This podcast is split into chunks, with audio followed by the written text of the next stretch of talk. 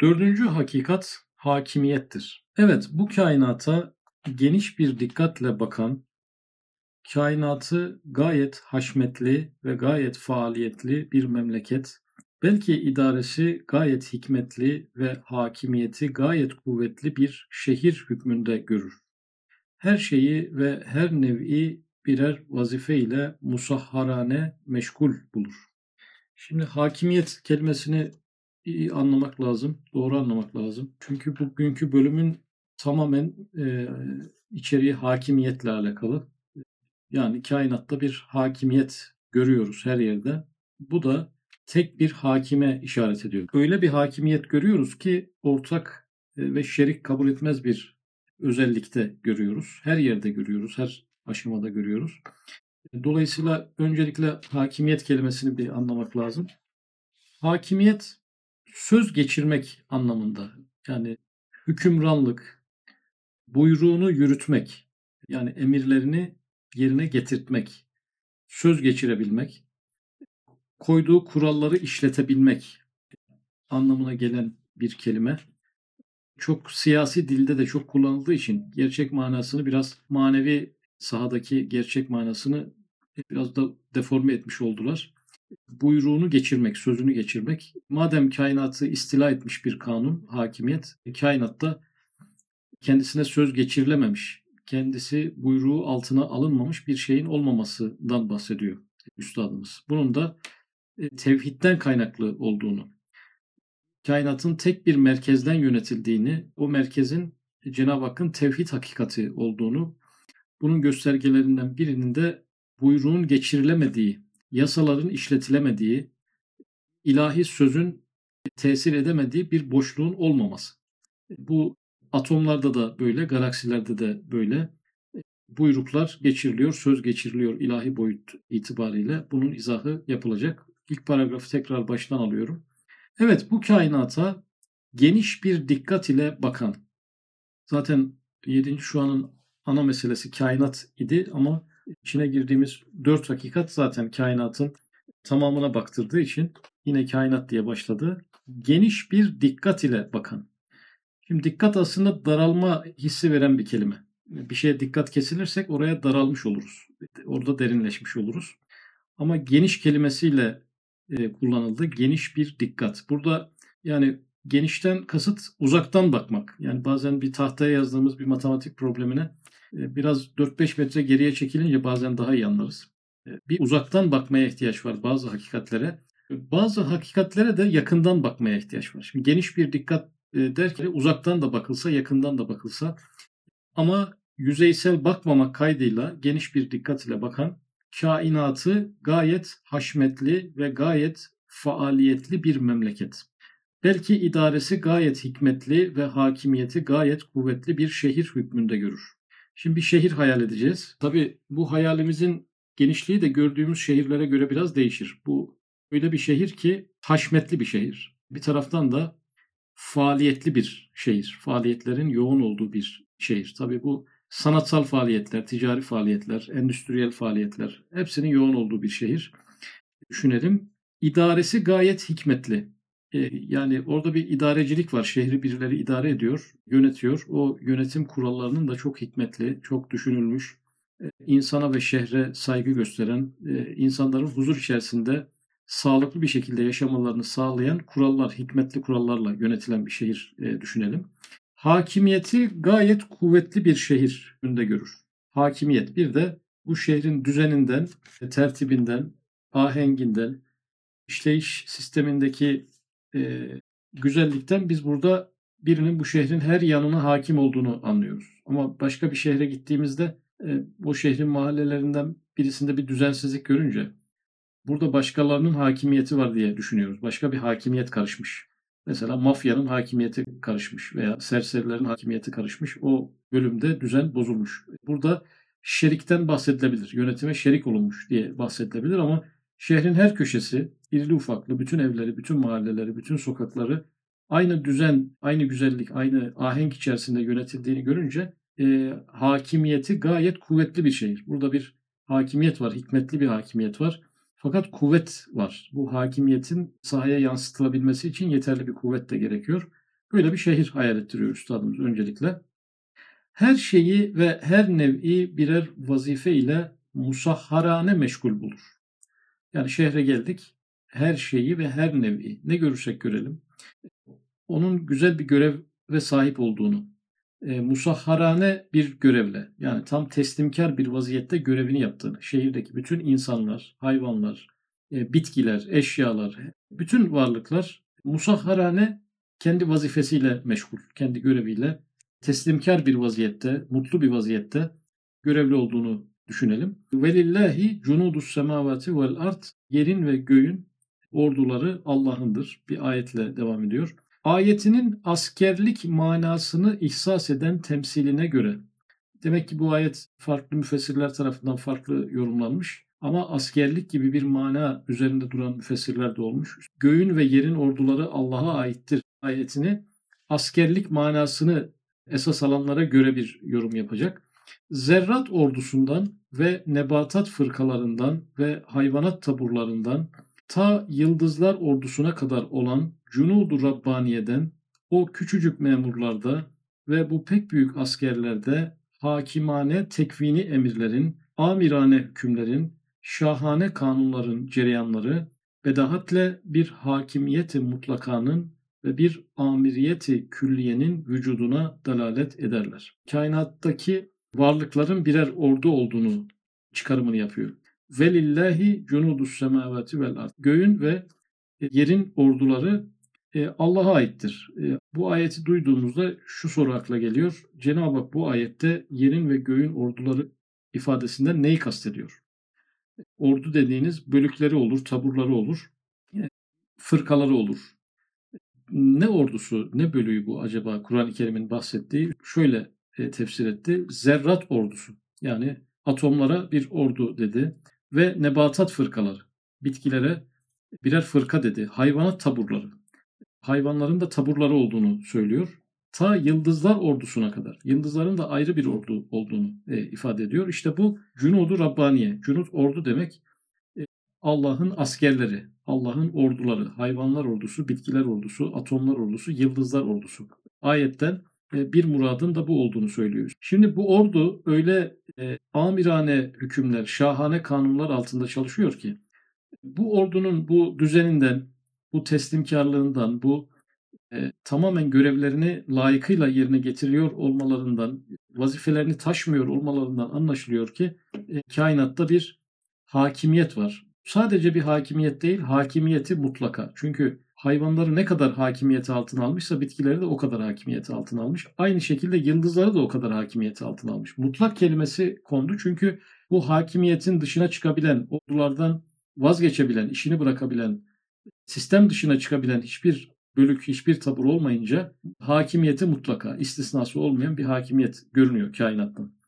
Ve bir amiriyeti külliye diyor. Burada hakimiyetle amiriyet arasında bir nüans var belki. Yani bir yere hakim olursunuz ama e, oraya emirlerinizi geçiremeyebilirsiniz. Fakat bir de amiriyet giriyor araya. Emirlerini de geçiren bir hakimiyet. Dolayısıyla hakimiyeti ve mutlaka ve amiriyeti külliye her yerden görünüyor. Yavaş yavaş sonuca doğru götürecek. Madem bir hakimiyeti mutlaka hakikati vardır, elbette şirkin hakikati olamaz. Şimdi hakimiyet görünüyor her yerde. Her şeye hakim olan bir şey görünüyor. Her şeyi yöneten bir şey görünüyor. Dolayısıyla madem böyle bir durum var o zaman şirkin hakikati olamaz. Şirk dedik hakimiyetin istisnasıdır. Hakim olamayışın ifadesidir. Hakim olunamayan bir bölgenin, bir varlığın veya hakim olunamayan bir sahanın varlığına işaret eder. Fakat hakimiyetten çıkmış bir e, küçük bir çakıl taşı bile gösteremediğimiz için burada şirkin sığabileceği, yerleşebileceği bir yer e, göremiyoruz. Çünkü lev kâne fîhime ilâhetun illallahu lefesedete. Yine bir ayetle devam etti. Lev kâne fîhime ilahetun illallahu lefesedete. Eğer ilahlar olsaydı yani tek bir ilah değil de ilahlar olsaydı e, fesat çıkardı. Fesat bozulma, bir karışıklık, bir dengesizlik olurdu. Eğer farklı farklı ilahlar olsaydı bir dengesizlik, bir karışıklık olurdu. Ayetinin hakikati katrasıyla müteaddit eller müstebidane bir işe karışsalar karıştırırlar. Şimdi eğer şirkin bir hakikati olsaydı karışık şeyler görmemiz gerekirdi, dengesiz şeyler görmemiz gerekirdi. Ee, o zaman diyebilirdik ki buraya iki el karışmış, iki merkez karışmış, iki yönetim karışmış ki bu karışıklığa sebebiyet vermiş. Burada müteaddit eller yani farklı merkezler diyelim müstebidane bir işe karışsalar, baskıyla, zorbalıkla, yönetim duygusuyla, hükmetme duygusuyla aynı anda müstebidane merkezler karışsalar mutlaka e, bir arıza çıkacak. Bunun e, dünyada da çok basit örneklerini görüyoruz. Yani teknoloji çok ilerlemesine rağmen iki kişi aynı arabayı halen kullanmıyor. Şoförün işine karışılmaz diye bir söz vardır. Yani trafik o kadar hassas bir şey ki iki kişilik karara yer yok. Yani bir kişi tek başına karar alması gerekiyor. İkinci kişi de karar alırsa çok büyük facialar ortaya çıkar. Bir iki pilot yani bir pilotun yanında belki birisi daha oturuyor ayrı bir mevzu. E, ama yine yöneten bir üst mekanizma e, her zaman var. Yani bir kişi biraz daha ön planda. Otobüs şoförleri aynı anda otobüsü sürmüyorlar. Evet ikinci bir şoförü var ama biri inince ancak öbürü biniyor. Aslında bu karar sistemi yani insanların tercih ve karar sistemi hayata ne kadar mal oluyorsa, ne kadar ölümcülse e, oradaki yönetim sistemi hemen teke doğru mecburen kaymak durumunda kalıyor. Bir memlekette iki padişah, hatta bir nahiyede iki müdür bulunsa intizam bozulur ve idare her cümerç olur. Bir memlekette iki padişah yani olmuyor, genellikle olmuyor. Olunca zaten karışıklık çıkıyor.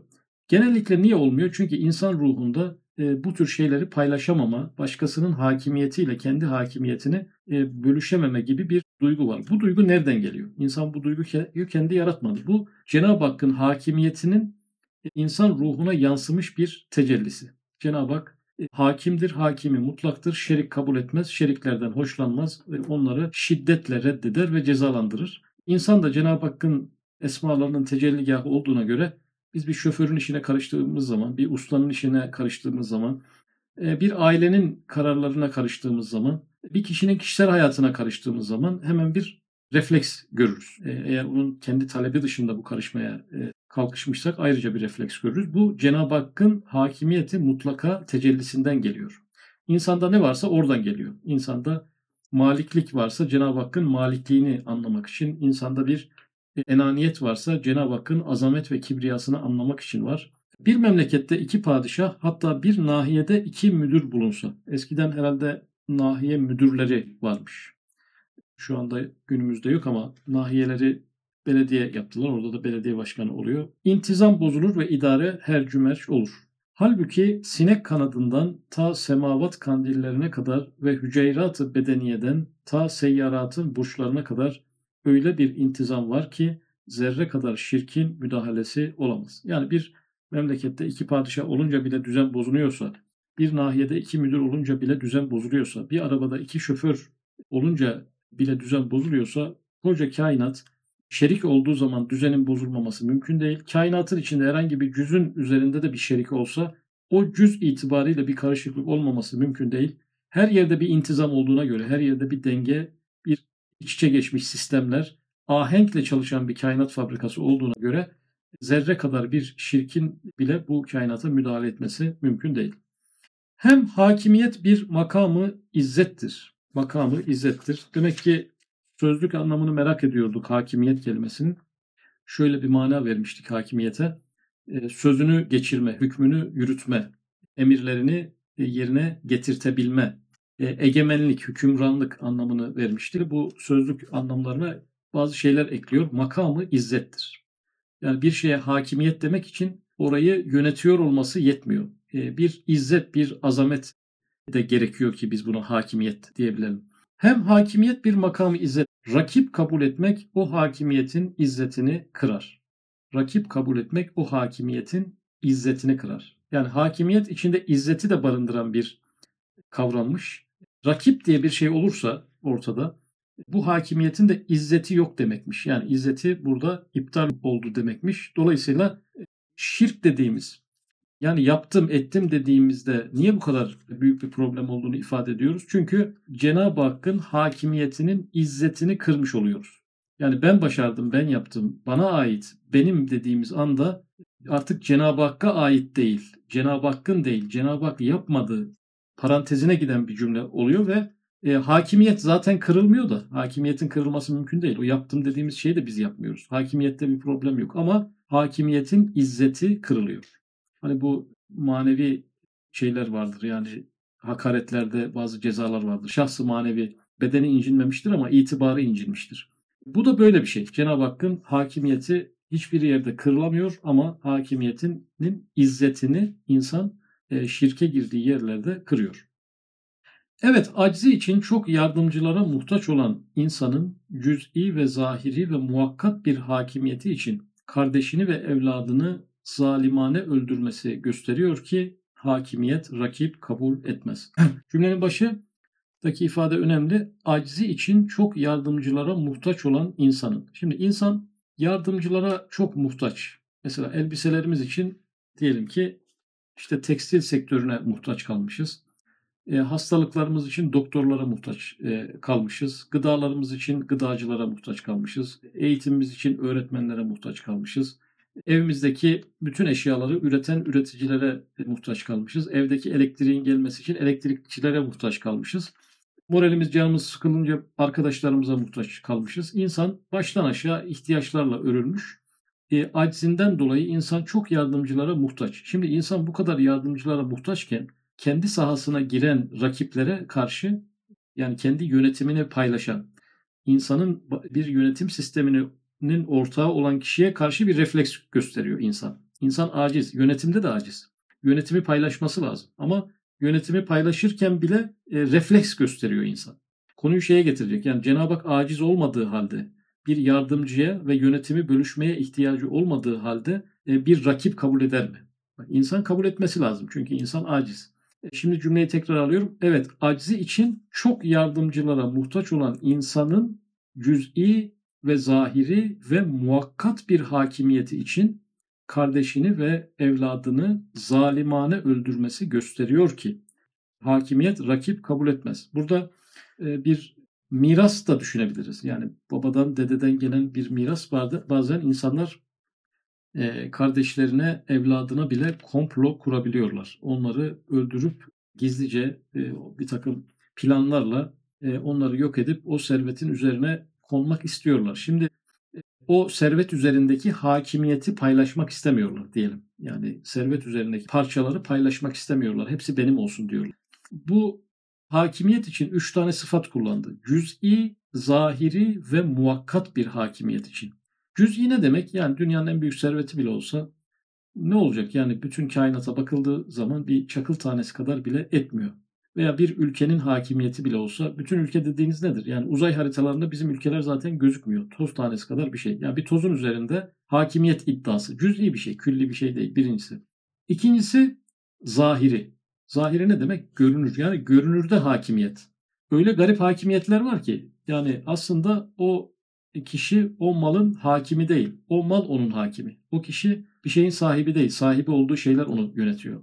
O kişi bir halkı yönetmiyor. Aslında halk onun tepesine binmiş oluyor. Bu zahirde de yönetici. Yani zahirde yönetiyor. Şirketin patronu.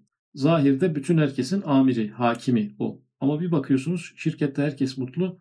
En gergin, en mutsuz patron olabiliyor. Aslında o şirketin hakimi değil, hadimi, hizmetkarı durumunda ama farkında değil.